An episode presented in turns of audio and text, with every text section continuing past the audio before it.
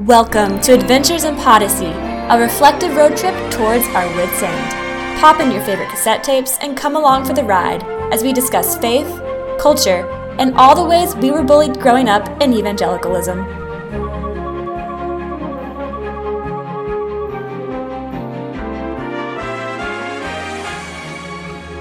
Hello and welcome back to Adventures in Podyssey. Um, I am your host, Claire, and who else is? I'm I'm back. I wasn't on the last episode, so hi, Welcome back. thanks. Josh did a way better job than me. Emily, would you like to, you know, say something so people know you're here? I just want to say it's uh, it's so great to be back at the studio uh, after two long months of doing absolutely nothing over this wonderful Christmas break. It's just Yeah. great to be back. Yeah, we we were gonna record all together when we were all um in the No, same we place, were not. No, and then we're we simply didn't. So I absolutely was not going to do that.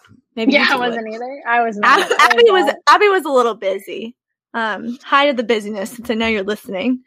Um, the busyness is the only like consistent listener we have. guaranteed. Nathan and Thomas do not listen to this. Yeah. It's probably good. Um, so today we are talking about um, something that you probably have for already forgotten about, unless you're us, in which case you never forget about anything, and your brain is a giant file cabinet.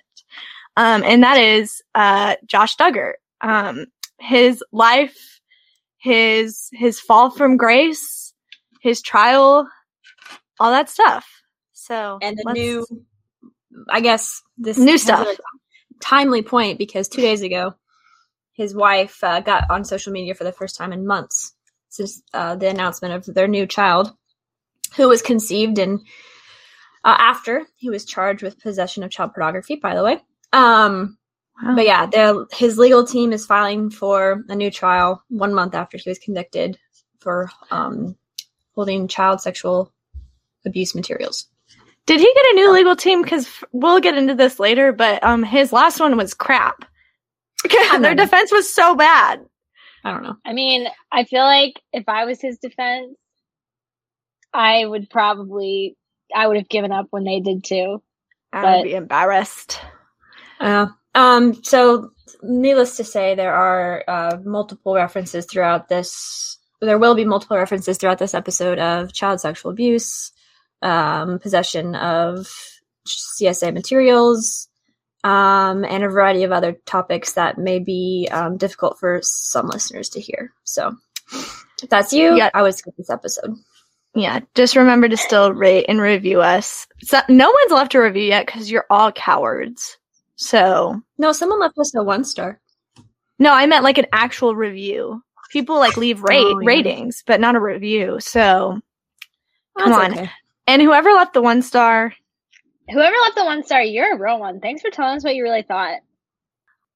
yeah, it's actually just about Nathan. I don't even think he's listened to half of one. I don't think No, he's I'm- listened to anything. I'm not offended that Nathan hasn't listened. I the amount of things Nathan sent me to listen. If he thinks he thinks if he doesn't listen, then it will like never come out later when he's like before the session or the presbytery or something, and they're like, "Your wife's podcast," and he'll be like, "What?" you know, I never really considered that. Um, that Or like pull we're a Jim Bob and say, "I can't remember." Jim Bob. Jim I- Boo. I never I never thought about that in the fact that we but yeah. Uh, uh. I, w- I do have to say though, someone did refer to Jim Bob as Jim Boob at some. It's in like the outline. first paragraph. I, that I I'm did looking refer to him multiple times as Jim Boob throughout this. All right. So Oh. um let's get into that. We're probably going to cut all that out. Um So, getting started, we're going to just talk about, you know, his childhood, uh Duggar's Josh, I guess, it's like, you know, 45 Oh. Duggars. What's the point? So let's talk about the point of the episode, though, real quick. The reason we decided to do this episode um, and to focus on this case specifically is not because we are Duggar fans or Duggar Oh, uh, no. enemies or anything. We, I think it's very interesting. Emily just walked walked away. Um, I I think it's interesting to look at this case because we have so much documented over such a wide time frame.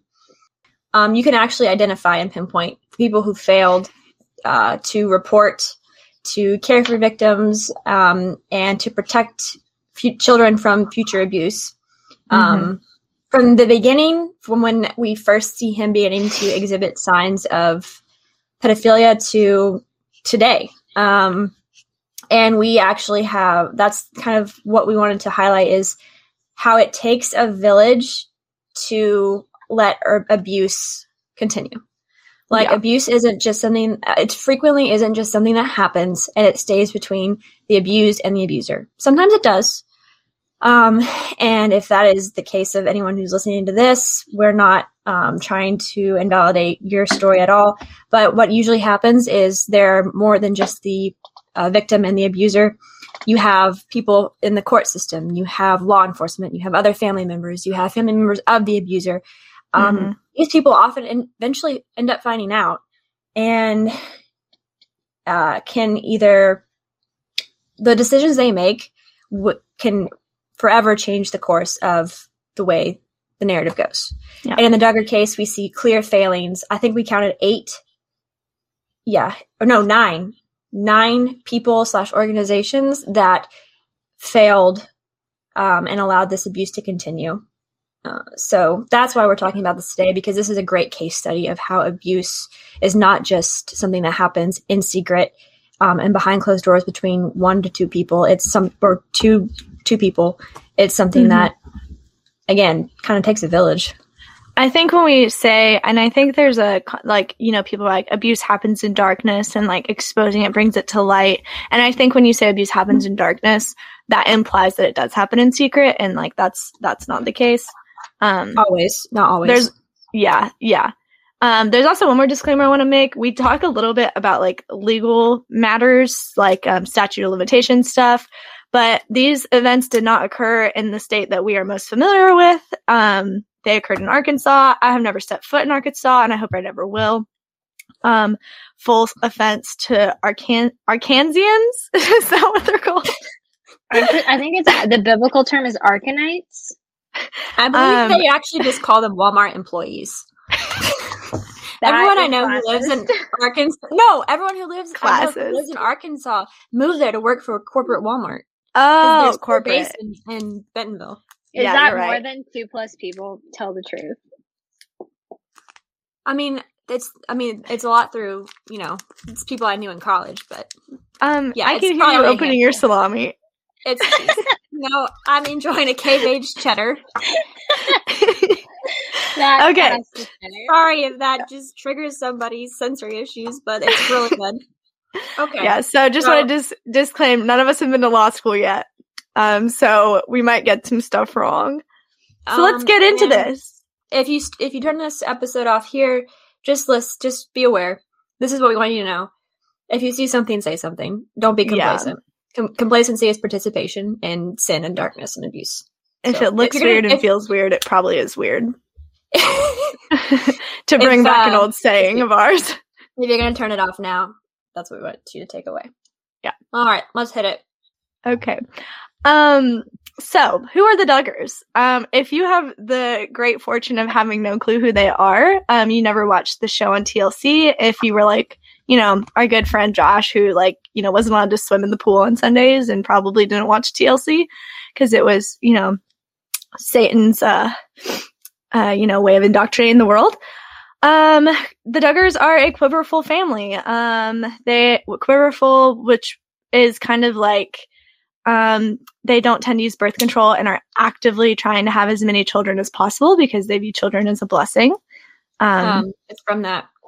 Is it a proverb verse. or psalm? yeah, it's I believe a proverb. it's like children are are quivers, and they. I'll have to look it up. Anyways, Children aren't quivers. A quiver is one thing, and then you put arrows. children in it. arrows Kids- in your quiver. Yeah, and first of all, people just love to take proverbs so literally. But Oh, Anyways, there- Psalm Psalm one twenty seven four, like arrows in the hand of a warrior are children born in one's youth. yeah, so um, arrow faithful would be cooler, but they had to choose the more sexual term. Um, they're an independent free will Baptist family from Arkansas. Um, Josh Duggar is the oldest of what is now 19 kids. When they first appeared um, to the world on television, I believe there was like 14 of them. Um, God bless Michelle's uh, soul and other things. Um, his parents were Jim Bob and Michelle, and um, they're ultra conservative fundamentalist Christians. Uh, they homeschooled their children under the Institute of Basic Life Principles. Um, uh, the homeschool arm called the Advanced Training Institute, which is like, you know, people want to make ho- certain homeschooling things like paramilitary stuff, and then like say they have bone spurs and they can't be drafted. Um, and this by- this was run by Bill Gothard, right? Yes, Bill Gothard. Um, he was an abuser. Like we could just throw that out there, and you can you can look that up on your own time. Um, this curriculum taught typical school subjects, but always tied them to a corresponding biblical passage. I highly recommend um, you look up the curriculum because it's so bad, um, and just have a little bit of pity for like if you ha- come across Duggar stuff online and you know just have a moment of sympathy for them some of those kids because they didn't get a good education uh, abby you want to take this next little section hmm So uh, Jim Boob and Michelle knew about their oldest son. So this is pre-TV show or pre-special. This is pre-TLC involvement. Um, so back in 2002, Jim Boob and Michelle learned that their son Josh um, had abused four unnamed girls who were minors at the time.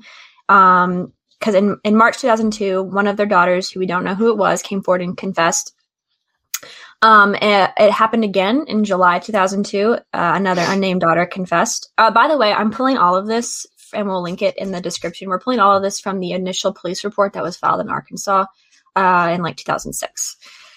Um, so yeah, March 2002 is the first confession from a daughter. July 2002, second confession.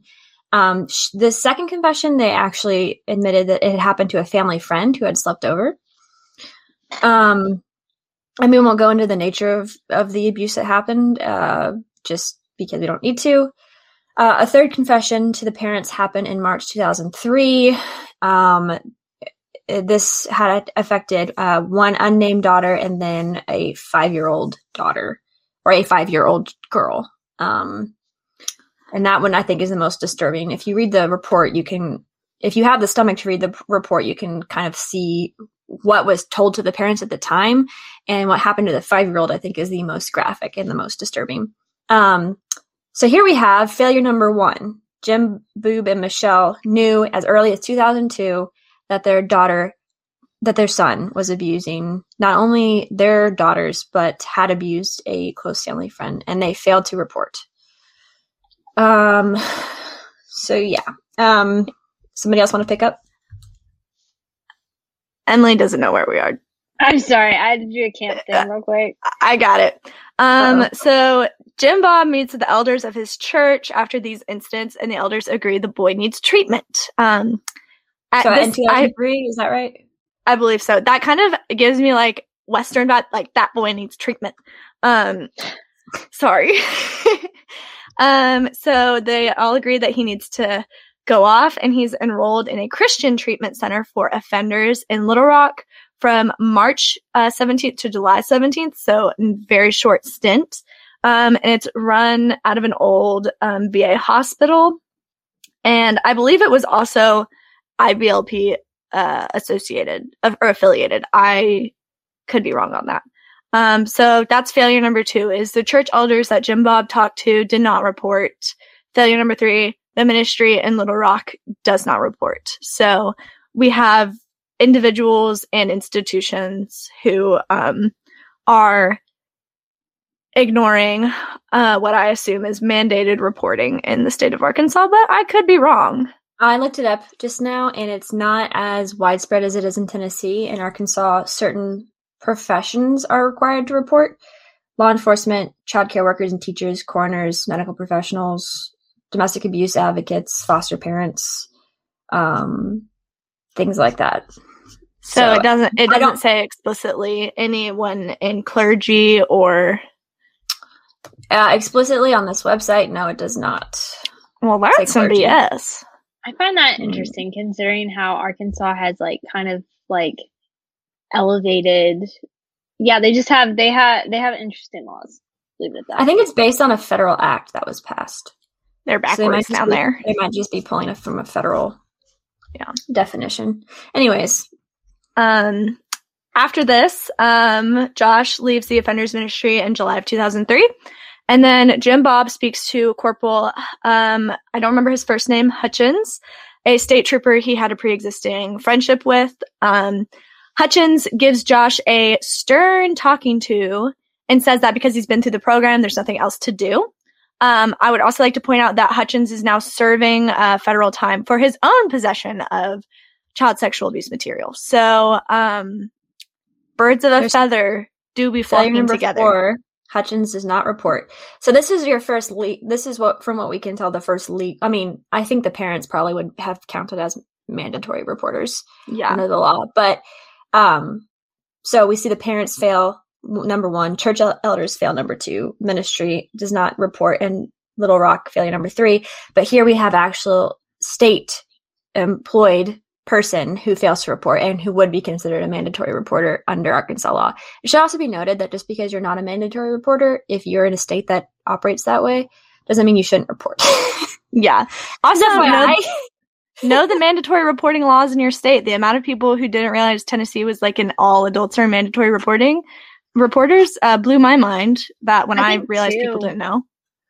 I think people also hear mandatory reporting and they think, you know, like if I don't report, I'm being punished. Whereas if like we need to reframe that thinking and think of like if you do report, what you're sharing is taken as legitimate. Like it's opportunity for every person to protect other people rather than only certain people being able to be taken seriously to protect others. So it's more Correct. opportunistic rather than it is punitive. Yeah. Mhm. Um, Emily, we skipped over something that I think you wanted to mention.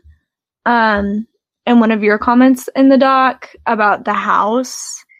Um, so I just thought this was interesting. Um, I honestly don't know when the Duggars like built their very popular compound, but It was after it was after the first confession of abuse. Okay, that's what I thought. So the way that their home is laid out is fascinating because basically all of their boys share one room. They call it a dormitory, and all of their girls share another room. And they like so there's gr- girls and boys dorms.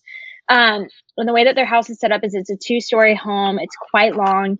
And the at the second level, the home is separated into two halves connected by a catwalk.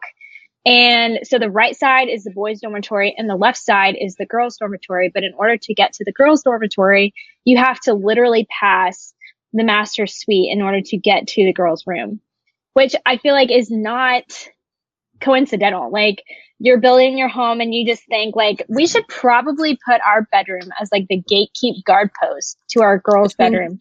Siblings. Yeah, between our sib like our kids Yeah. because number one something has obviously already happened.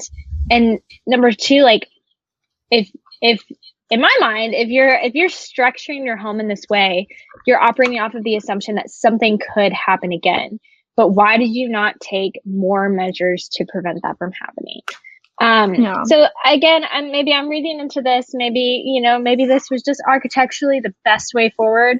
But i definitely i don't know. I don't think that that's a coincidence. And it's an interesting interesting move on their part for sure because yeah i don't know Yeah. interesting interesting stuff Yeah, I thought that was really interesting, so I wanted to make sure you had a chance to bring that up because I hadn't even thought of that. I remember in the show, like they all slept in like the same room, like the girls all slept in one big room, um, and I thought that would drive me absolutely insane. Um, so yeah, but I didn't know that. Um, so moving on to you know the next little piece of the timeline. Um in 2003 the duggars asked um close close friends jim and bobby holt. Um jim holt is a former Ar- arkansas state legislator which will be important to, to know about later on. But they asked jim and bobby to counsel josh um as he was courting the holt's daughter at the time.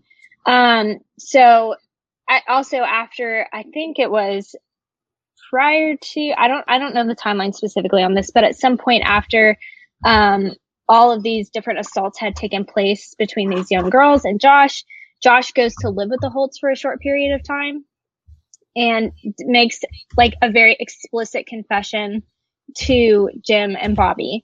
Um, Jim, or sorry, Bobye was also uh, part of the preliminary uh, hearing or trial that took place before Josh's, and she testified and, and shared relatively explicitly what Josh shared with her um, mm-hmm. back in this time. Um, I think she said something along the lines of "You just don't forget." Yeah, stuff like that. Like yeah, because it was like shook. Yeah, shaken. and that seemed like a direct um in my opinion, seemed like a direct jab at Jim Bob when Jim Bob claimed he did not right. remember Josh's disclosures of abuse to him. Which that will come up later. Absolutely. Yeah. Um, so, you know, there, this is again another failure on the Holt's part because they had very explicit knowledge of what had happened in all, all these different cases. Even like their own daughter was put at risk here. Um, obviously, their that relationship never materialized. Josh ends up dating someone else, but um, some people speculate that the reason that that the Holt's daughter and Josh never um, worked out was because of her knowledge of his of his um, past of sexual abuse, perpetrating sexual abuse. Um, but yeah, here we here we have failure five, which is the Holt's failing to report. Eventually, Josh moves out of their house. Um, they never really specify why, but they did make it very clear that the reason he left their home was not due to any sexual misconduct on his part. But it is interesting that I definitely think that this circumstance did affect their relationship enough because um, Jim Bob ended up running for some uh, office in Arkansas, and Jim Holt actually multiple times multiple times, but most recently, Jim Holt specifically made a statement saying that he was not a trustworthy person and should not be running for office and should not be elected to office. Um, so there's obviously a pretty significant schism in that relationship. I would also like to add, and I we're not going to discuss Anna a whole lot. There is, I think, one thing that's I, have heard mentioned online Anna before that Josh's wife, Josh's current wife, yes, um, that I want to mention. But it's just really interesting that the Holt's daughter likely was like no thank you. Or maybe the Holt said no thank you for her um it which seems more likely. Yeah. but um yeah we'll discuss that a little bit more because there's some theories as to why anna is basically comfortable being around a pedophile which is truly fascinating.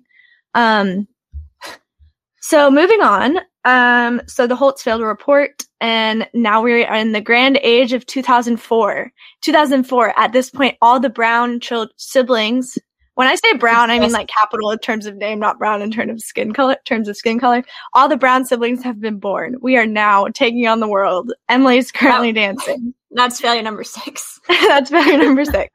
Um, so this is when the first television debut happens of the Duggars. Um, special, were, isn't it?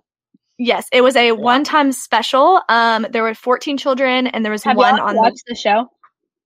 The like the I watched 19 Kids and Counting a little bit. Like Yeah. Okay, just checking. Yeah, I remember I watch I watched a lot of the Yeah, I didn't watch the special, but I remember watching especially when like uh Jill and Jessa were being courted. I for some reason I think we were watching that pretty aggressively at that point because we were I think it was like this morbid fascination of seeing these poor girls restricted to chaperone side dates hugs. and side hugs. Yeah. Um, I I watched very little. it was probably what I watched the least of on TLC. I like I was a toddlers and tiaras kind of gal. Maybe that's um, the next episode is like how morally unethical TLC is. Because I have y'all also seen that like there's a bunch of um cheese coming out about Jon and Kate plus eight.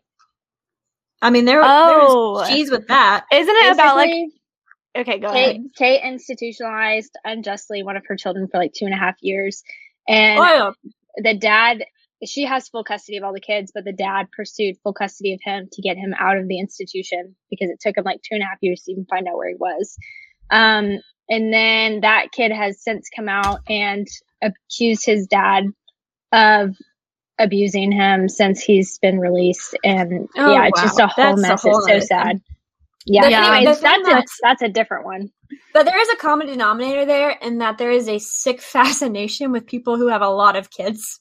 Sister Wives too. Um, I was a- never into Sister Wives, Oh, go ahead. but I I've watched some commentary on it and like the way they just pit the the way that TLC is comfortable putting the worst of um people's lives on television at the expense of usually mm, dozens of children is actually sickening. I think Yeah, the biggest thing- issue is that we have, as a culture, have a fascination with like voyeuristically viewing other families' dysfunction because it makes us feel better about our own family. Oh yeah, it makes me feel Yeah. better about our family. That's for sure.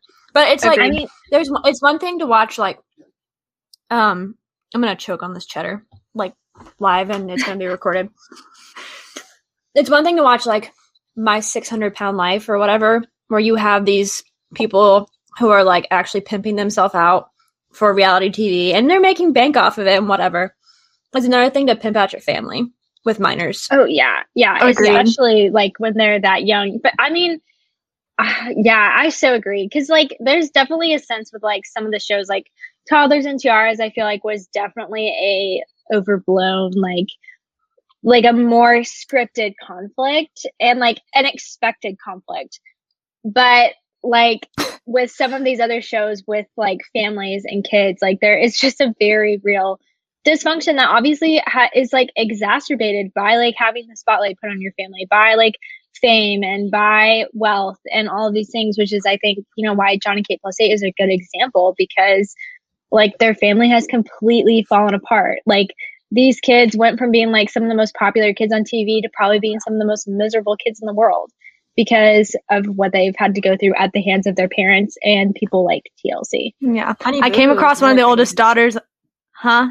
Honey Boo Boo is another example. Like Yeah. she's she's old enough now to speak for herself, and she's like the amount of actual conflict and then the amount of scripted stuff or the way that we would be pushed to create like watchable material is jojo just, siwa was- is another good example oh yep Dance Um, Moms. Ooh, the like two times I watched Dance Moms, I think I came out with vicarious trauma. Honestly, like it was horrible. I mean, when did TLC go from like being the like top tier reality TV with what not to wear to like where they fell with like Jon and plus eight? Like they were just trying to survive and they were doing it in the most like unmoralistic way possible. So Immoral. TLC, if you're listening, Immoral.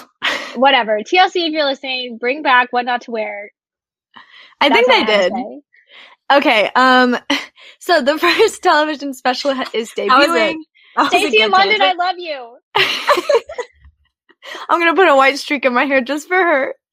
I'm not gonna start dressing better though. that was the first gay man I ever saw on television. They're both gay. Well, she she wasn't out at the time. Yeah, she? you just knew. That white streak was telling us something that she didn't even know. anyway, So there was 14 kids already on Earth. One was on the way. Um, we're gonna discuss motives for getting on TV later. Um, so failure number six. This goes on television, and no one, the Holts, um, Hutchens, not a single person alerts the church. No one alerts the media or TLC when the special when the special airs. Sorry, I just choked my saliva. So, despite the abuse, um, the Duggars continued to pursue television spec- television specials. So sorry, um, until they got their own show. There was clear pursuit of um, screen of you know like screen time. There was clear pursuit of power, even politically, which you know Jim Bob ran for office. It was very explicit that they were chasing things like that. Um, the show ran for 10 seasons, and the first few seasons included Josh's engagement and marriage to Anna Keller, um, no relation to Tim, um, and the and the subsequent birth of all of his children. He now has seven. Um, and it was highlighted um, that Josh and Anna had a first kiss wedding.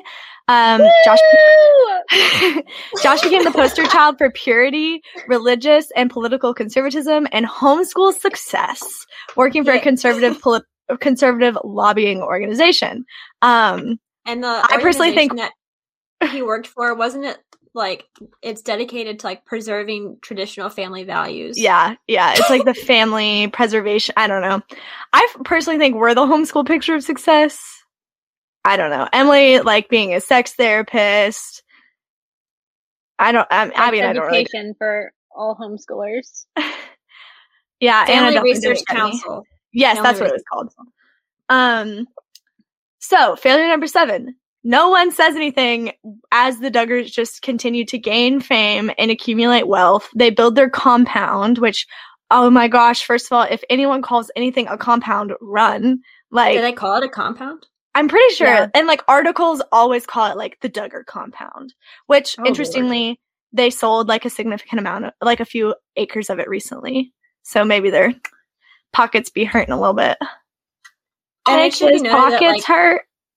people it's not like it's not like um like the Holts or the church or whatever like they people were not aware that they were famous or becoming famous because they like Mhm. skyrocketed like they had spreads in people magazine they had um they were like doing exclusive interviews television print they michelle had With like Oprah. they were well yeah we get to that in a Almost. minute but almost they um they are like held up as like this great example of like they they kind of come across as like they do come across as humble people and like just kind of like your typical like southern christian like whatever they don't come across people who would be chasing fame and so i think that gives them a sense of um like I, I genuineness i guess um Genuineness and people and relatability. and people ate that up and like michelle had devotions and they wrote books and all this stuff uh, and like they were everywhere like if Yeah. you were kind of a conservative christian in the 2000s you knew who the duggars were Yeah. And like, God, they thought they were so relatable. Like, we eat tater tot casserole. That is not That's- relatable. We perm our If- hair at home. if you are the white people who relate to that, seek help. Um, so in 2006, the Arkansas State uh, Child Abuse Hotline is called with a tip about the Duggars. I wish I knew who put this in. Uh, they get a little crown or a little jewel in Ooh, their can I crown. pick this up Yeah. okay yeah so that that whole story is very interesting um so the person who called to report the abuse and this comes from boob and michelle um they had actually Stop calling him boob. if I don't use their real name, we can't get sued, right? Um, so the person who, according to Jim, Jim, Bob, and Michelle, the this is what they said in the report to the police. They had somebody had found had written down the abuse um, accusations in a letter and put it in a book. And years later, the Duggars loaned the book out, and somebody found the letter in the book and then called the child abuse hotline and were like, "Hey, just so you know." So I anyways, did not fake- know that. It's in the. I wrote it down. It's right there. You did in the old book and made a call. Like it's not like that detailed, so I didn't really get well, that. yeah, so now I I'm just- like sh- shook it, shaking in my boots. And they and they ref, and they refused to kind of to say who it was. And obviously, the tip line is anonymous. Um, but so the state follows up with interviews. They bring in the Duggar parents, um, and the parents confess to everything that we've discussed so far. But they don't mention the Holts. That's the only thing they don't mention. Um, they mention uh, is it Hitchens or Hutchens? Hutchens, They mention Hutchens, the church, the I think. Um, rehab center in Little Rock. They name the number of victims. They describe what happened to them. Um, yeah, it was rough. Okay, so So that's my when the police report. Sorry, so that's when the police report gets filed, like an actual Yes. police report, because Hutchens never filed one. Okay, That's so this is my thing. question. Is the police report is this report against like Josh or is it against the parents for not reporting because like if the girls aren't pressing charges, how is a report being filed? Um, so I'm pulling it up now. Uh, so the report it it's a report against Josh because Jim Bob and Michelle are listed as the mother and father of the victim and the offender. Um, Okay. So, I mean, th- this is this is like this is a police report. This isn't charges filed. This is just like the initial whatever, you know. Yeah. The- the so first- my, yeah, my, I'm just, I'm thinking out loud. So a child, okay, it comes out a child is being abused. Uh, great heavens. Um, the, I the child, you didn't. Oh no. We, gotta need to leave that, that in. out. No, we gotta leave it in. I Um, clicked the mute button. Oh. um, I lost my train of thought. So a child who is old enough to like say like I I've been abused by my sibling, um, but like they aren't pursuing like charges and the parents aren't either. Does the state just like have to let it go? Um, I don't that's like. kind of what I was thinking. I we need it. we Well- need to ask our dad about that. um, yeah. That's I that's depends- a question depends for later. state, and it depends on the statute of limitations. Yeah. Okay, so, So- my thinking would be if this came out, obviously the girls, I don't know if they are at this time, and the statute of limitations is still up, I suppose. But if the girls were minors, the parents could be charged with neglect of their children for knowledge of the abuse and not pursuing action and allowing their kids to continue to be exposed. And yeah, but this is complex But- because But he was a can minor. the he yeah was a minor when he perpetrated the abuse. yeah which is, as we know, the one of the most tricky cases to Correct. pursue. Yeah. Let's Right. let's talk about that later. Let's keep, Sorry. we're still we're still knee Oprah. deep in this garbage. So this is 2006. Um, so okay, I actually have it written down here. Um, so the Duggar family was supposed to speak to go on the Oprah Winfrey Show in 2006. An unidentified 61 year old female emailed the show's producers, alerting them to the situation. That is the old Bobye example. Holt? I gotta look it up real quick. Um, that would be interesting, wouldn't it? So, um, the producers were alerted um that something shady was going on. So this is the this is a example of somebody stepping out and doing something, even though we don't know who this person is. Studios turned over the letter, turned over the information to the Department of Human Services, who launched the investigation. Um, the police asked to speak to Josh, but Jim Bob tried to hire a lawyer instead and refused to produce his son for questioning. Multiple lawyers Boo, refused the tomato, case. tomato, tomato. Don This- so- None of that is in the none of that is in the report. Um, all of that is coming from a different source. Um, so I don't know where that where that falls in terms of. I guess maybe Jim Bob and Michelle went for an interview. The initial report was filed, and then maybe lawyers are refusing the case. Um, they're trying to protect Josh. So by the time the police got involved, the statute of limitations in Arkansas had passed, preventing further action, and that comes from, um, which is what is actually kind of a good source to go to for this, and it's the Fundamentalists Wiki. Wiki. Um, they have a very comprehensive timeline on the entire Josh Duggar scandal with sources. Yeah. We'll also link that. um. But yeah, so I guess by I just- 2006, it had gone up. Statute of So sorry. What, Claire? Your your video and your audio are like lagging, so sometimes I think it's like safe for me to cut in, and it's not. Um. uh, If if fundamentalist wiki is um right or fundamentalist fandom, as the website says, then Bobye Holt is currently fifty three years old. Hmm.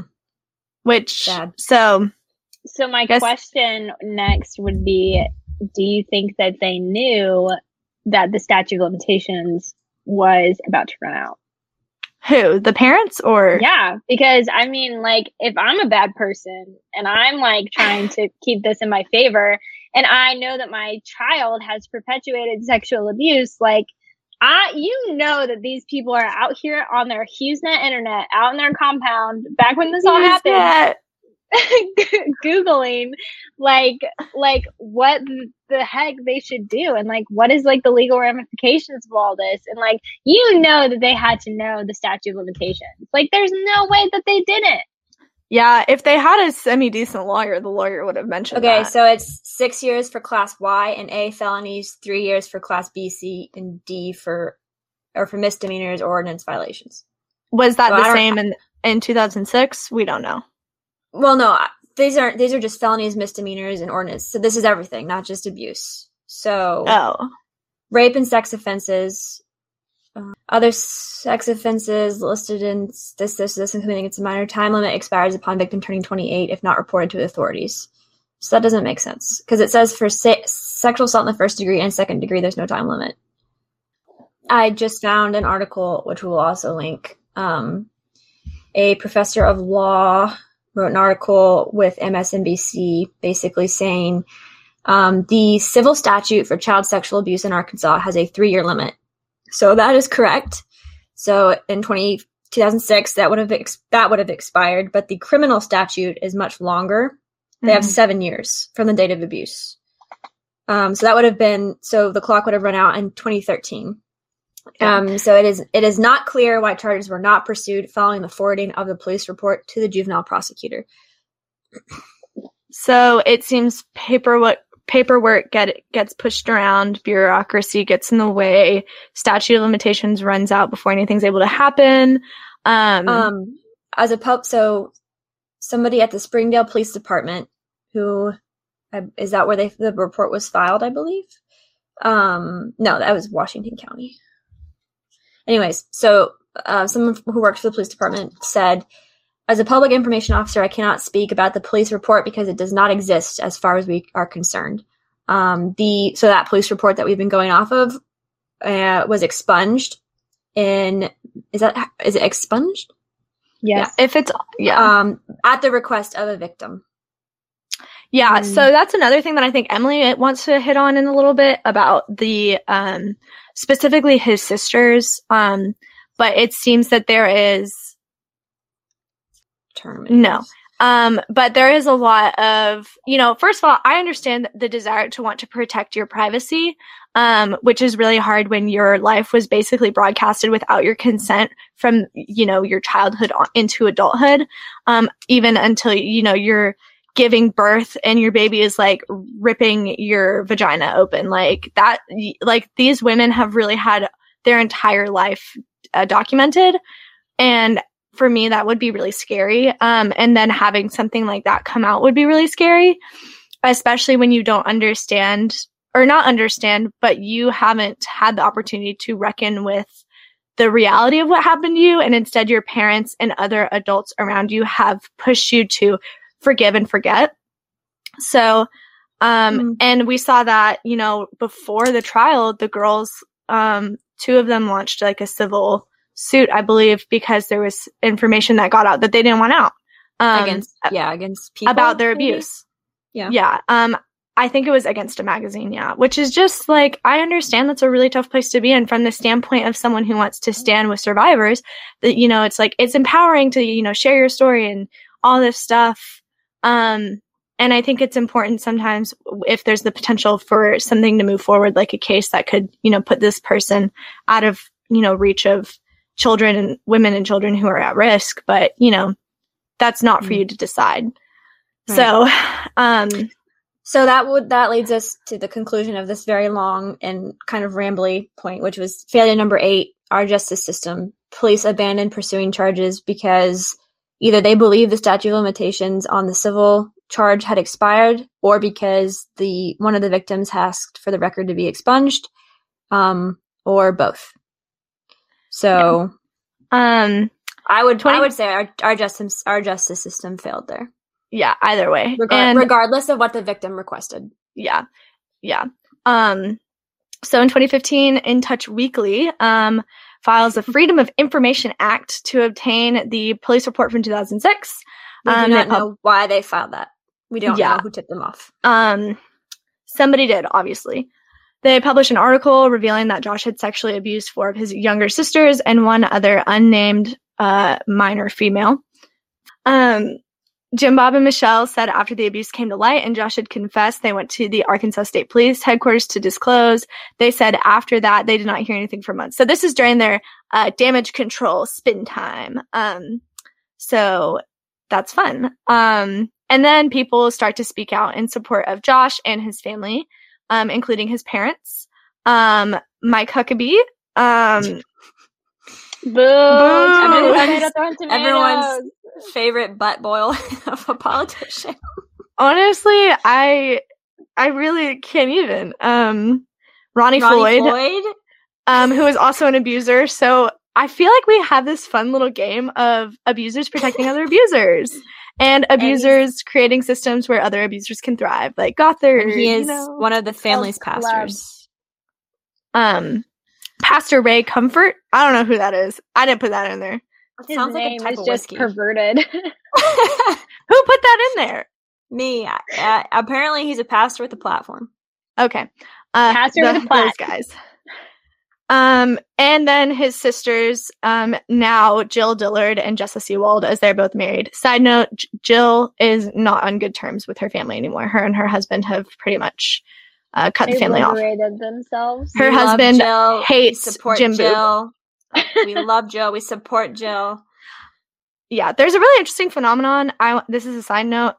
Um, I'm gonna make this episode really long, but anyways, Okay, well, there's a side note. There's an interesting phenomenon in like the fundy snark and like fundy Fridays and the fundy commentary culture where it's like, you know, oh, we stand with, you know, the, the survivors, but also they're not uh, liberal or progressive enough. So we really don't like, we wish they weren't abused, but that's really all we're going to support. And it's just like, yeah. they still condemn them in the same breath that they say they support them. And I think that's a really, um, probably hard for them to hear and read about themselves. Um, Which also just shows how much like the commentary around this stuff is caught up on like it's not about people being correct or people being safe or, or healthy. It's about people being on the right side, quote unquote, which is for a lot of the there's like Claire said, there's a whole culture that's that it, that focuses on talking about families like this because there are so many other families like this. Um, Yeah. Not all of them have the same platform, but there are YouTube channels, Reddit threads, all these things dedicated to picking them up, these families apart. And some of it's justified and some of it's funny. Um, but yeah, if, it's like if you do not, if you don't fall in line with our beliefs specifically, then like you're still going to come under a heavy dose of criticism. yeah. It's like, well, we're really glad that like that you know you came out uh, against your abusive family, but you still don't don't check all the boxes for us in terms of you know yeah. hot button issues and you know Yeah. so. Um, so that, yeah, that's a little bit of my frustration. Um, I believe Jessa still, um, is on, you know, pretty, I don't know what good terms would mean, but speaking terms at least, um, with Mhm. her, uh, parents and everything. So moving on, in July 2015, TLC cancels 19 Wait, Kids we gotta Counting. talk about we gotta talk about Jill and Jess's interview. oh, so oh yeah, you have a comment, after- sorry. After um, there was a tabloid article published um, that released information about Jill the and in Jess's touch. the yeah in touch article that released information and following that release of that tabloid article jill and jessa decided to do an interview on fox news um, to basically be able to if the story was going to be told they wanted to be the ones telling it. Um, i think at the time like jill was 24 and jessa was about 22 years old um, when this happened. So basically in the interview um, i'll just quote specifically what Jessa says, she says, quote, I do want to speak up in his defense against people who are calling him a child molester or pedophile or a racist. Some people are saying, I'm like, that is so overboard and a lie, really. I mean, people get mad at me for saying that, but I can say that because I was one of his victims. So Jessa is the one that explicitly defends him. And she goes on to say that, um, in Josh's case, he was a young boy in puberty and a little too curious about girls, and that got him into some trouble. So she very explicitly defends him in this interview, whereas Jill speaks more to her interpersonal experience um, when she kind of realized what happened. Um, she talks about how she was angry, how she had questions as to how this could happen, um, but she doesn't really go on to defend um, to defend Josh and his actions, which I think is why even now there's definitely some differences in um, the way that the two of them have responded to the outcome of the trial, which we'll talk about later. Um, yeah, there's just some pretty stark differences in how they both responded as they both released public statements after that. But the article um, that talks about the interview is from USA Today, and they go on a little bit to talk about some of the other things that we discussed, like the safeguards that I put in air quotes, the safeguards that they put in place, which were like, um, like not allowing the boys to babysit and locking doors at night and not allowing like playing hide and seek. And it's not mentioned, but like literally building their compound to keep the boys and girls separate as much as possible. Um, so it's very evident on the part of Jim Boob and Michelle, um, that they knew that there was a problem that probably had not really been solved. Because if Mhm. you have to continue to put these, um, this many uh, safeguards in place, you don't really have good faith that like your issue has been resolved. Yeah. Um and that's kind of what I meant when I said uh, about the sisters of like, you know, they're not encouraged to think about this in a certain way. They were encouraged to forgive and forget. Um and I think that is really evident with Jill, you know, like people handle um this differently and so like they clearly have, but it's very evident that Jill f- I in my opinion, it seems somewhat evident that Jill felt forced to you know, forgive, forget, and that didn't go well for her, and I think impact it impacted her relationship with her family. Um, Can't forgive and forget when the body keeps the score. yeah. Also, the body keeps the score was plagiarized by from a woman, so I'm, We'll get talk- I'm just talking about the, the idea, not the book. I'm trying to just be as woke as possible. I work in Um, marketing, not social services or psychology. Yeah, it's So- me and Emily against Abby, really, Sorry, in every conversation. I'm the idiot in all of these conversations. It's like, oh, Maslow's hierarchy of needs. Ah, Maslow. I love that guy.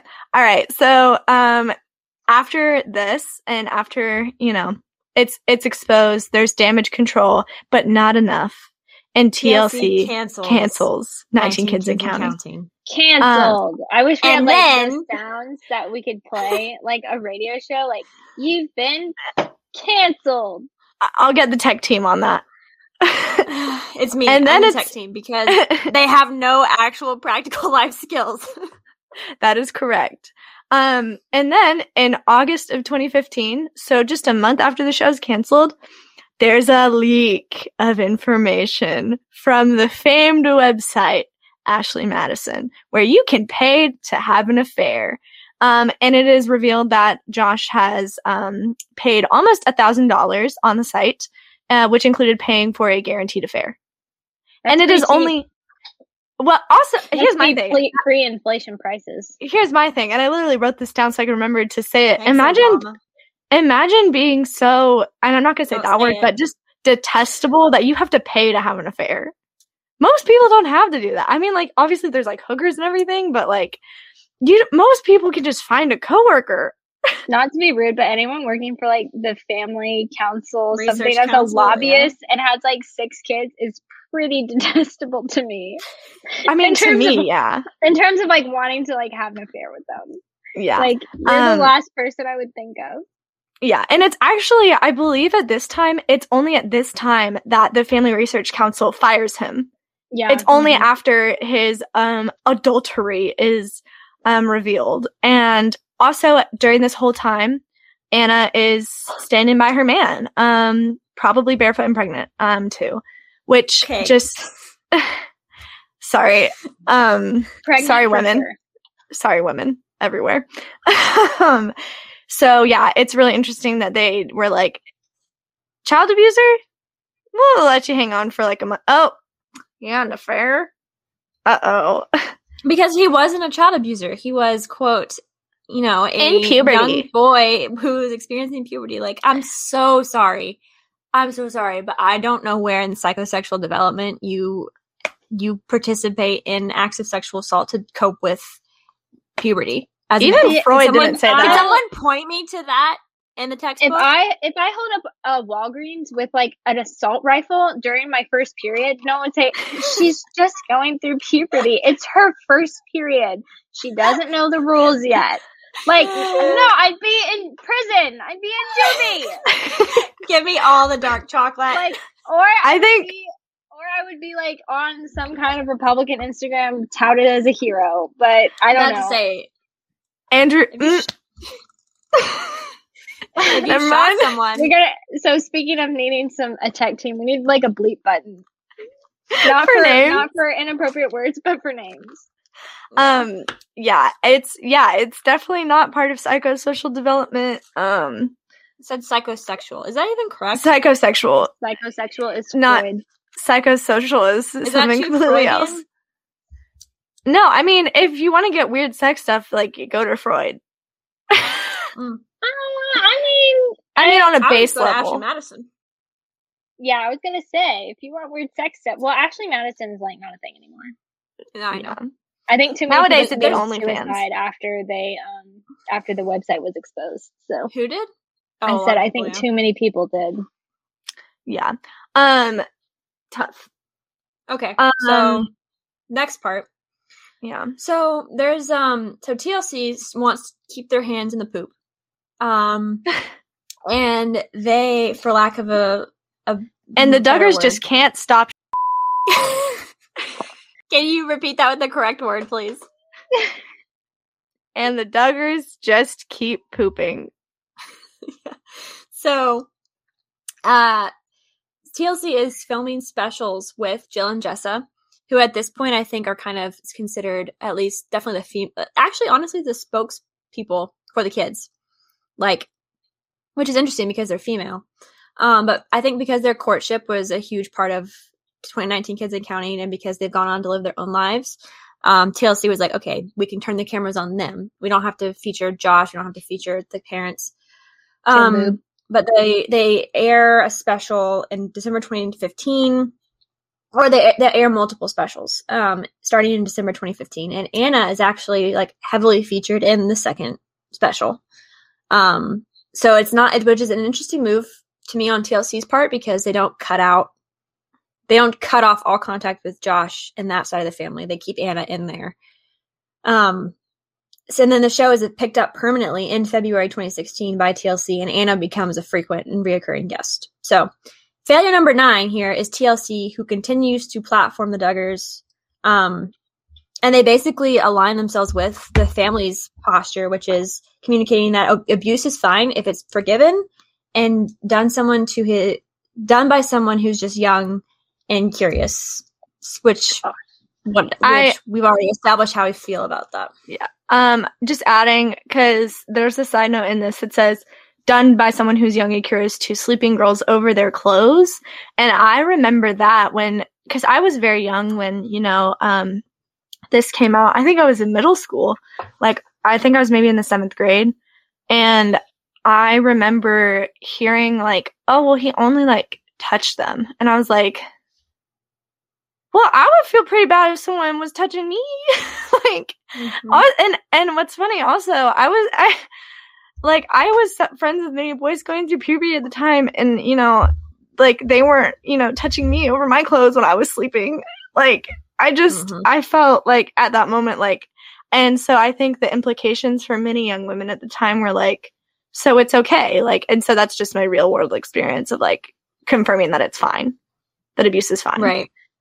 Right. And just for the record, like there was more to th- there was more. Like yes, what you what like if you're the kind of person who you hear that and your gut reaction is you've been conditioned to be like, "Oh, well it's not terrible." Like, Mhm. okay, whatever. I'm sure condition culture has conditioned you to think that, but there was also like far worse stuff that is Yeah. in the police report again that we won't talk about, but I it wasn't just touching Yeah. over the clothes.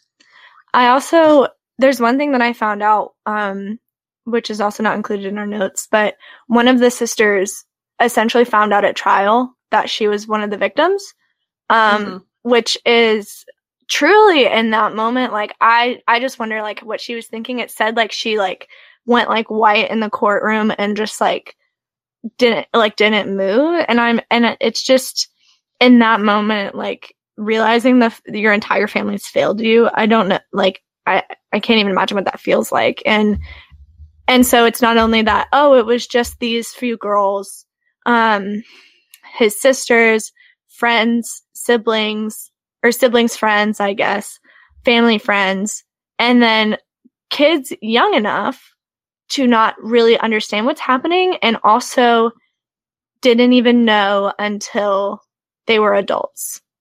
Whether it was because they were too she was too young or because she was asleep. That is if you don't think that's evil i uh, sincerely beg of you to put your hand in a fire so um failure number 10 So, yeah, purity culture for telling us abuse is ever okay. okay um are And we gonna there's more to talk about, guys. Or not even. we haven't even made it to trial yet. we'll speed through trial Emily, you do the trial. You cover all of us in the trial. It's because I talk too much. I'm sorry. Where is the stuff on the trial? Age three. it's under the point top. Q. oh, my bad. Trial, trial, trial. Okay. So, trial starts in 2020. Um, also, right before trial comes out, or trial comes out, I say it's like a TV show. It was for me. Right before the trial starts, TLC cancels Counting On. So, Counting On ran from 2015 until September 2020. 2020. Yeah. Correct. So um, at this point, Josh is 33. He was arrested by U.S. Marshals in Arkansas and charged with receiving and possessing child sex abuse images. Um, Homeland Security testified that he had over 200 images of children. Um, some of the individuals that were part of this investigation said that some of the things that were retrieved were some of the worst things that they had ever seen in regards to CSAM materials. Um, Josh, of course, pleaded not guilty to these charges. Um, at the time, Josh was using a software called Covenant Eyes, which is supposed to prevent you. It's a, and it's an accountability tool to prevent you from viewing um, things like pornography, certain sites. It attaches that your basically it attaches your um, internet use to an accountability an accountability partner, um, which for Josh was naturally Anna. So that was installed on his personal and I think his work computer as well. Um, Mhm. and so if he was you, looking at something that would not have been appropriate, his accountability partner would have been notified. Um, but the work computer had um, a Linux partition installed, um, which was very clearly his. It had a password that he used on other um, devices, had photos of his family, all that kind of thing. Basically, without getting into it, a Linux partition is basically a means of bypassing other systems on the computer. It's a form of software that you can use to kind of go incognito on your own computer. Um, so using Linux, he was able to download CSAM. Um, in the trial, the defense was pretty uh, pretty weak. They basically argued that Josh was not the person that actually downloaded the images um, because he was not tech savvy enough to download Linux because he was homeschooled. Um, Real thing that they tried to argue, even though he had like literally helped the Holts like make commercials. Correct. So there was a lot of um, that was honestly their primary argument was that he was not savvy enough to do this, and that there was potentially um, other people at the car dealership where he worked that could have accessed the computer and been the one to download Linux and be the ones to download or receive the CSAM material. Um, yes, Claire. I, I want to point out there is only one other employee at this place of work. Um, so it's basically the argument was it was it couldn't have been Josh because he was stupid. So it had to be this other employee, or Imagine that being your defense and you having to go with it. like, yeah, guys, I'm just real dumb. so it was either that employee or they kind of argued for a little bit that someone basically hacked remotely and planted it. Right. So those were basically some of the avenues that the defense tried to use. But the prosecution countered that with a lot of evidence that showed that Josh was at the car lot at the time that the images were downloaded or received based on the timestamps that they have from thumbnails of that material. Um, so they found like photos on his phone that were timestamped to certain times, text with his wife that said exactly where he was, where he was going after those those materials were received or, or opened on the computer. Um, so um, the the prosecution had a pretty strong case that it was Josh that um, that was the one viewing these Josh materials. also but oh, didn't he get in the car with the investigators when they pulled up like day one and was like, basically when when investigators arrive they are not exactly sh- saying why they're there but josh is asking like what's you know they're they're having a very very normal conversation and josh is basically asking you know like what are you here for? Why are you here? You're not here because someone's downloading child pornography are you? Surely Yeah. not. Like like it's like the man just pulled down his pants and said look at my butt cheeks. Like what? So he this guy he maybe he really maybe he knew that this was the avenue that the defense was going to take because he looked pretty stupid in that moment i'm not gonna lie. Basically though this is the the the case the defense that the um, defense was using is honestly the one that they're still trying to use now um, even as they try to get a new trial going Um, Mhm. past testimony regarding his uh, previous abuse that we've already talked about was allowed, but in pretrial proceedings, there that that basically had to be decided. Um, and in these pretrial proceedings, Jim Bob testified that he did not remember what was said in conversations where Josh was con- where Josh confessed. So when Josh confessed to his parents that he had molested Jim Bob's own daughters, he couldn't remember. He couldn't remember the content of those conversations. Um, the Holts also testified of these pretrial proceedings. And I think we mentioned earlier in the episode that Bobye basically says that she remembers very vividly from the time that Josh made a confession when she was in the room, and that that was essentially something that she would never forget. Um, Bobye which went off, honestly. she she she really did. Um, that was obviously in reference to Jim Bob saying, you know, I can't, I just can't recall. You know, Yeah. My Arkansas rock brain is just, it's a little rock.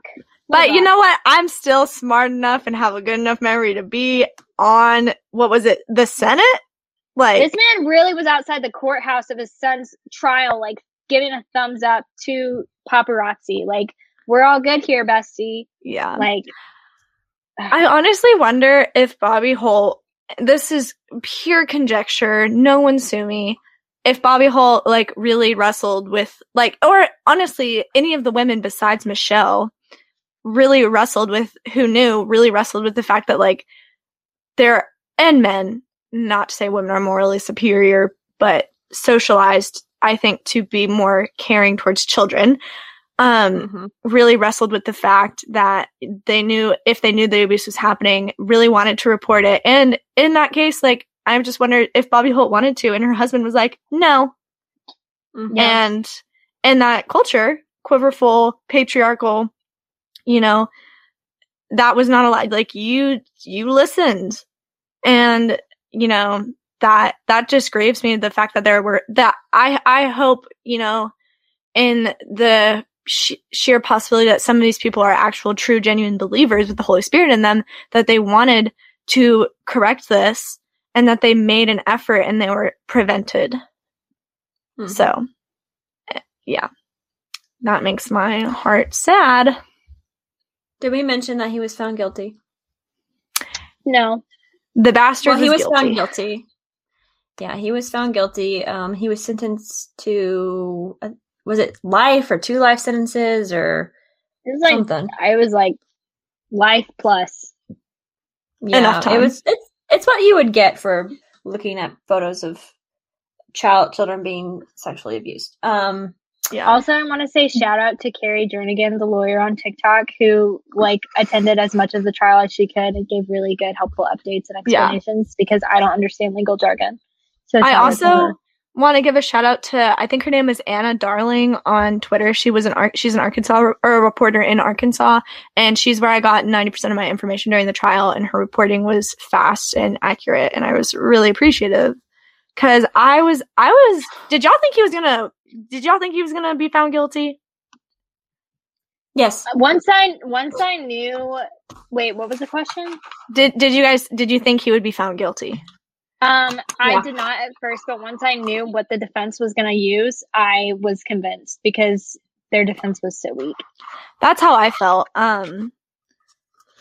So Um, it should be noted that after he was convicted, I think most of the siblings uh, issued some kind of response. Um, I think, um, I think Jill and Derick's was the most strongly worded.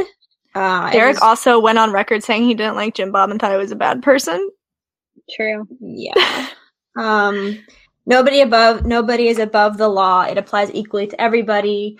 Today, the people of the Western District of Arkansas made that clear in their verdict. As a Christian, we believe we are all equal at the foot of the cross, and likewise, we are all equal under the law. We are thankful for There's our hearts go out to the victims of child abuse or any kind of exploitation. We are thankful for the hard work of law enforcement and all others involved who saved kids and held others accountable and hold accountable those responsible for their abuse. We have been lied to so much we wanted to hear the evidence for ourselves in court.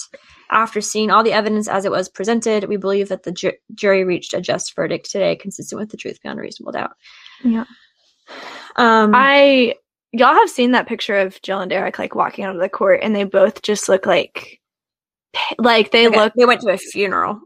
Yeah, like it it really like in my heart was like, "Oh my gosh." And also imagine like being like one of his abuse victims and he's getting convicted not for the crime he did to you, but something else and it's you don't feel like and you feel attached to this case, but also it's not justice for you. It's justice for li- like disembodied images and probably kids who are still being exploited. Mm-hmm. Like, like in the end, like he's in prison, but there's, it's, I think, hard to say that there's real justice. Um, I also just want to point out that he was denied. Uh, they requested and he was he requested and was denied conjugal visits with his wife. Yeah, please stop procreating. oh my god. I just can't. Did I mean had she even passed her like 6 week postpartum like check? God. Anyways, um, so so to wrap all this up, um, they have his legal team is requesting a new trial. Um, basically, they said that the uh the prosecutors cannot prove beyond a reasonable doubt that somebody that was not Josh Duggar had commit had downloaded and viewed those images. Um, so yeah, they are. And Anna Duggar, um, she again got back on socials for the first time since the birth of their last kid and released that document, uh, indicating that she still sides with her husband in, in Yeah. this. Which we are not. We're specifically not talking about her role in all of this because that's just really nuanced and also like we're here to sh- we're here to like critique a case that falls within our own camp. We're not here to pick apart people who may have been hurt in the process. I think Anyways, there's also um, just too much conjecture around that because Yeah. Yeah. truthfully, none of us know the steps that a mom will also take to protect her kids from that kind of Yeah. thing within the privacy of their own home. And so it's just Yeah. it's just too much to to try to Yeah. dissect and it's just not honoring to, you know, like what she and their children have been through. Um Yeah. mhm. in this My process. advice So- is for her to change her name and move away. Um, Um, So yeah, so I feel like tuned. I feel like okay. There's a couple things that we think we should hit though. So n- you know, reiterating the people and institutions who failed: Jim, Bob, and Michelle. Numero uno.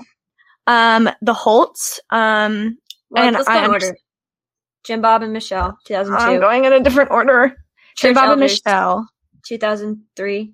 Uh, Yeah. Ministry in Little Rock, 2000, 2003-ish. Yeah, Cor- number three. Corporal Hutchens, who is um serving his own time. Who literally he made a statement from prison. He did? conde- condemning Josh. Yeah. Um. Oh well, well I mean, I can't say that on the podcast. Um, the Holts um failure to report. Um, people who knew about the abuse and didn't tell TLC. Um, Mhm. I feel like that counts as multiple. The justice system, haha. mhm. Um, and TLC. No itself. one, no one, no one who re- people who still refuse to report as the Duggars gain fame. Yeah, Um, and yeah. So yeah. Um, as you can see, this is something that could have ended in 2002. Not ended for the victims because they're going to be dealing with this for the rest of their lives to some capacity, but this is something that could have been stopped. Emily, you're making a face. I was just gonna say, I like also this trial could have been prevented because Mhm. if they had dealt with his his issues beforehand, this might not have propelled him into having to be on a website where he has to pay for an affair. It might not have led to him getting into child pornography. Like to to fail to deal with these kinds of issues at a very very young age, you're setting young men up to commit heinous crimes in the future. And we have to recognize as a society that we're complicit in Mhm. creating these enormous Mhm. scandals that become enormous burdens on people's psychological well-being. They become huge burdens on the healthcare system, huge burdens on the legal system. And it's because we've perpetuated this issue that little boys inappropriately touching girls, and I say little boys meaning like minors, is just not that big of a deal when in reality it's symptomatic of a much deeper issue that needs to be dealt with very seriously. But Emily, lust is every man's battle. We also we don't want to speculate on like on his own children and their safety and the Yeah. time that he was in the house, but we can say for sure like the fact that all of this has become tabloid fodder um has harmed those 4 Mhm. sisters, like for sure. Like we see now, Yeah. like, and I won't say that you know Jill is estranged from her family simply because of of that. There's other reasons too, I'm sure, but like yeah. There's got like there's got to be so much psychological damage that comes from that, and um, Yeah. you know. And he participated in the in the abuse, even if it wasn't physically in person. He downloaded images of children being abused and exploited, and you know Yeah. that that's a mark again that hurts them, even if they weren't in the room with him. Well, it's also just pure hypocrisy Feeding the for demand. Yeah, for for a a a culture, uh, a subculture of society that promotes, you know, the family as like the the foundation of society. Marriage is the foundation of society. When in reality, they refuse to deal with these legitimate issues that absolutely decimate a family's integrity and ability to function.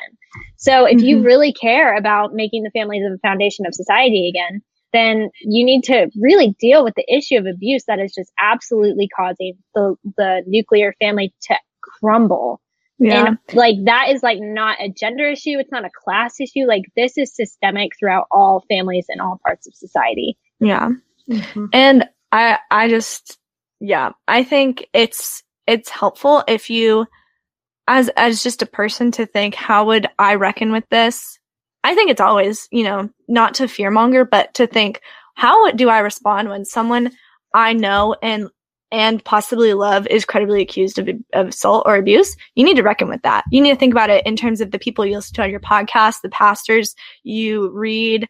Like, I, I think you need to s- sincerely think about that. And I think, um, in families, it is very ignored that you should be aware of the signs.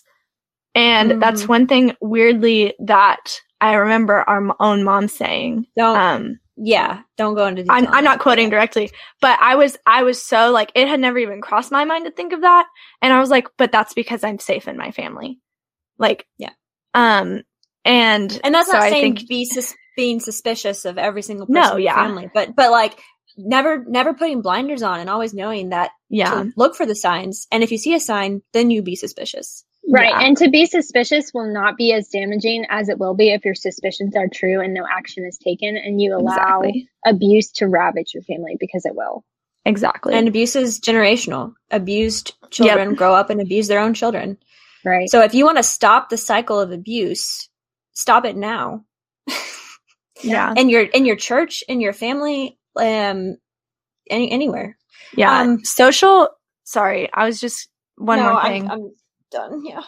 Emily was talking about how you know the you know crumbling of family and marriages uh, uh, contributes to the crumbling of our society, and part of that has to do with the fact that we tend that in Western culture we have completely isolated ourselves from extended family and other therapeutic webs of people who can support parents to prevent neglect and abuse because parents who are going through things that's a real issue um look into like parents anonymous if you're curious about that um and so I think the Quiverful movement is a really good Christian example of isolating yourself from the world so far that you have no access to the therapeutic, I, I say therapeutic web or protective web of people. Um, and that's what every family and marriage needs, whether it's extended family or if you're, or church, you know, and that's why I am so hesitant to recommend homeschooling to most people because children need access to m- adults who care they for them and love safe them. individuals in their life that are not their parents. Yeah. That's a whole, Um, that's a whole other thing. Yeah. But- So if you're curious about like that, probably listen to David French because he has a lot of good, uh, he's, he's talked a lot about that kind of thing. all right. We've talked for a while, so let's wrap up with like our la- our remaining points, um, which goes back to what we said at the beginning. We want people to know abuse does not happen without abuse doesn't happen in a vacuum. So Mhm. we see here that the Duggars are conditioned early on, like the parents are conditioned early on to not recognize abuse for what it is. Um, they, you know, in the Quiverful, the Bill Gothard community, um, Claire, I think you put a quote in here where the the the curriculum that they were using included when it comes to counseling sexual abuse, the question, why did God let it happen, is followed with answers like, quote, result of defrauding by immodest dress, indecent exposure, being out from protection of our parents, being with evil, friends, um, basically victim blaming. Um, it also kind of places all of the protection. Uh, the it creates an umbrella of protection where Christ is over the husband, the husband is over the wife and the family. Um, kind of putting Patriarchy. patriarchy, patriarchy in as a tool of protection, and we see that didn't work here. Um, but the Duggars heavily subscribed to that teaching. Um, and they were also part of, they listened to men who were abusers. They listened to Gothard. They listened to, to Ronnie Floyd. They put themselves in situations where abuse was purposely um Yeah. changed the definition was changed and so when their own son abused their daughters they could they said oh well it doesn't have to be abuse it can just be curiosity it can just be puberty um from the from the beginning the people you listen to and the resources you use even if you don't have kids yet or a family yet are going to affect how you view abuse and how you address it if you run into it that's I'm gonna that's our first that's the first point i want to make Yeah. I'm gonna quote my own pastor right now and say um, he was he was talking about Lot moving to Sodom and Gomorrah. Uh, he said, um, "If you associate with stupid, you're gonna get stupid." But imagine that in a Scottish accent, because my pastor's Scottish. Sounds a lot more profound. yeah Um, yeah, if you associate with abusers, you're gonna learn to be okay with abusive systems of thought yep and behavior. and and organizations. So that's another thing that you'll hear us preach 150 times each episode, even if the topic of the episode is cave age cheddar. Like we're we're here to tell you to cut off the abusers from your life. It's Cave? it- yeah, I got I went to Aldi and it's cave aged cheddar. I thought you said never- KJV cheddar, and I was like, that's in King. James version cheddar. King version, King James version. Anyways, cut those abusive systems and people out of your life because they it's not just that you're not associating with the victims or taking the side of the victims. It's you are setting yourself up for failure in the future. Snip, snip. Snip snip. Take those take those people out. And we have some friends and it doesn't all it doesn't have to be a violent like parting. Um, Mhm. we live in the age of ghosting. It's perfectly acceptable to just ghost your abu- to ghost abusive systems and people Yeah. whatever. I will Like, say, you don't I have to make say- a, it doesn't have to be like a full like confession style like my truth type YouTube video. It can just be you stop hanging out with people. You stop going to you stop frequenting their businesses. You stop going to that church. You when somebody talks about them, you tell the truth or you say, "Hey, just be careful." Yeah, I will say I am in our own lives. We've all pers- done this a little differently, but I think if you can and it is safe for you, uh, whether you are a survivor or uh, love a survivor in that situation, obviously, like everything you say needs to be like you need to have their like consent and approval it to share any information about them. But there is always a time that I think there is it's very rare to for it to be inappropriate to say that person is not safe and here is a brief explanation of why. I think you serve your community best when you do that, but you also do need to be aware of the high personal cost that it comes and also the cost that it may come at for the survivor. Mm-hmm. Yeah, so that's something that you you have to figure out on your with if if you're not the survivor, you have to figure out alongside them, and if you are, it's kind of a situation by situation call. And Um, also, yeah. sorry, I'm just saying you're gonna mess up. Like you're gonna say things and then regret it probably, and you know you're also probably gonna not say things and regret it later because it's often very situation in case. It's like case by case basis and person by person, and so it like no one has the like deftness. I don't think that's the right word, but y'all know what I mean. Like the agility to navigate this perfectly. Um, love, not vengeance, has to be your motive. And Yeah, that is where most of the times I failed because I'm a vengeful person. yeah. Truth telling is also loving. It can be loving. It is. when Sometimes, it the correct- sometimes, when you do it when you do it from the correct heart posture. yeah. Sometimes the So- most peaceful and loving thing for other for and for the perpetrator is to tell the truth. The people in Josh's life did not love him the way they needed to. Josh Duggar. Yeah. It is unfortunate that our last episode we sat down with a Josh. Um, Oh, and we didn't even include his last name for his own safety, right?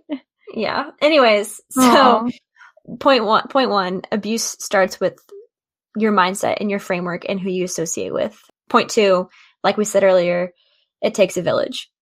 You and when you learn about abuse you may not realize what's what step in the process you are. Like there may be five people before you who knew about this and a lot of them didn't do anything. Some of Yeah. them might have done something. It doesn't matter. It's your job to if if this person is a minor if they're a child you need to report it. Um, whether it's a, whether you are a quote mandatory reporter or not in the state that you're in, uh, you have a moral obligation as a Christian to protect the vulnerable. Uh, if they're an adult, it's more difficult. But what you can do is believe them and uh, listen to them, or listen to them, believe them. I guess is the order that should go in, and love them as as they need it. I guess. Emily, would you like to add anything to that point? Yeah, I mean, I definitely think that if someone has shared abuse with you as an adult, I think you need to honor where they are in their process because, Mm-hmm. you know, denial is a coping mechanism that, you know, while unhealthy, it, it is a coping mechanism. Um, so whether this Mhm. person has just come to a realization of abuse or whether they've realized for a long time and just been very hesitant to share, we always need to honor where those people are in their process and and be willing to be in that that part of the process with them not urge them forward not urge them backward um because like it's it's their journey not yours um and and and for so many survivors like pursuing justice particularly through the legal system is just far more damaging and traumatizing than it is restorative and healing. Um Mhm. and so you know be aware of that. And and and that's why questions like why didn't you report this? Why haven't you pursued this avenue of justice? Are just not helpful questions to ask because for you know unless you're willing to facilitate and and walk that journey with them that's just not really a conversation that you need to really um go into with with them. I mean it's helpful to make people aware of resources but their choice to use them is entirely their own. Um Mm-hmm. processing abuse is a very individual process and and and even for families too you know how each person deals with that is is their own journey. And i think the best thing that we can do is just honor whatever place um, whatever part of the journey someone is in and and just be willing to be there with them and offer support as as is appropriate.